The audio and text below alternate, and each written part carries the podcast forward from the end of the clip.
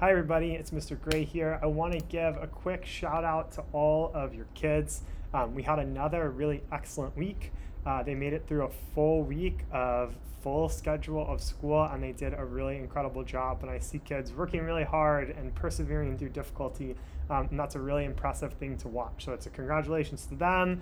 Um, it's a really big thank you to you um, and your students. We're getting into like real work now that I'm going to start collecting, and um, so far so good. But that'll be something to keep an eye on um, as we get going. So I have a few announcements.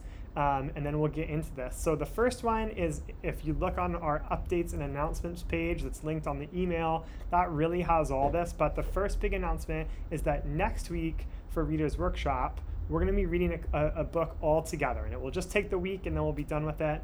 Um, but it's called A Long Walk to Water. It's a really fantastic book. I put the link on the updates and announcements page. Uh, if you'd like to buy it, it's great if they have the book. If they don't, we have an electronic copy for them to follow along so that you do not need to buy it. Um, it's just your choice if you'd like to. I think it's like $5 or $6 um, to get the book. And if you order it on Friday, I think it will probably get to you before Monday. Um, and like I said, we're just going to be reading it from Monday to Friday. Um, and it's a really fantastic book. And it'd be a great thing, too, if you are interested in reading it along with your child. That would be awesome. They will still read their own independent book, whatever book they are um, reading on their own. They'll still be reading that.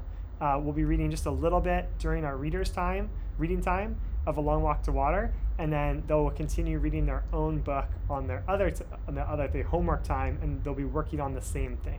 The second thing is tonight, uh, Friday nights, uh, the 28th, uh, there is a PTA event on campus, which is the Drive Up Kickoff event, Camp Ducoe, Duco, um, and sixth grade teachers. Uh, Mrs. Boris, Mrs. Gray, and I will be there from 6:15 to 7. There's a link on the page, on the updates page that tells you what to do. You're just going to drive up and get a goodie bag, but you can come say hi to us. We'd love to see you in person uh, on Friday. And then, of course, if you haven't filled out the online permission slips, um, you know, I use that information a lot. So if you can fill those out, that would be fantastic. Your kids can show you where that is, or it's on the updates page. Um, on to our academic work for next week. Sometimes I like to tell you what's going on, what they already did first. And so, really quickly, your students wrote a story this week, um, and it's a way to, for me to get to know them better and also for me to get to know them as a writer better. Um, they're also so you could ask about what story they wrote about. They had some several ideas and they picked a story they really wanted to write about. Uh, in reading, they're working on mirrors and windows. So a mirror is when they see something in a character in a story that they see themselves in. Um, they might see like oftentimes a student will say, you know, this character in my book like moved, and I can relate to that because I had to move one time. Um, a student today said, you know, I saw a student who had to move, and it reminded me that I had to hold on to the things that I left behind in my old house, which was a really great insight. Uh, windows are when you get to see a new perspective um, on someone else's life. Uh, we read a story this week called Fly Away Home um, about a dad and his son who live in an airport. They're homeless and live in an airport. It's from about 30 years ago, which is why this was a realistic possibility before TSA and all these things. But um, they read about that, and students often said is it was hard for them to relate. They gained a new perspective on how difficult it would be if you didn't have a home, because um, that's not something we are often um, confronted with in Irvine. So that's the kind of thing they were working on this week, and you could ask them about that. And then the final thing was just a fun little activity we did in math was called four fours. Um, and you can ask your kids about that. We're using four fours to make other uh, numbers, and that was a cool thing. So next week, like I said, we're going to read A Long Walk to, to Water, and they'll also read their independent book. In Writer's Workshop, we're going to continue writing stories about small moments in their lives, and they're going to learn about new ways to revise their stories. That's going to be a big word this whole year is revision and revision strategies. Um, for math, we're going to actually get into our first unit, and we're really going to be focusing on the area and perimeter of triangles, and we're going to use those to practice some of the fifth grade skills. So we're going to be talking about uh, adding, subtracting, multiplying, and dividing whole numbers and decimals.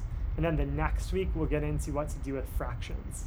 Um, in history, we're going to continue looking at early humans. They're going to make an online assignment um, called our Early Humans Flipbook um, about hunter gatherer societies. as well as working in their workbook. And then they're going to keep working with Mr. Nelson in Science Lab. My last two quick announcements are just kind of updates. Um, I know back to school night is supposed to be coming up on September 3rd, but that has been a little bit in flux um, because of like the dates of us coming back to school. So as soon as I know what the official plan is, I will let you know about back to school night. And then of course, if you have not seen the email or heard, we're currently on schedule for my class of students to come back on campus on Tuesday, September 8th, right after the Labor Day weekend.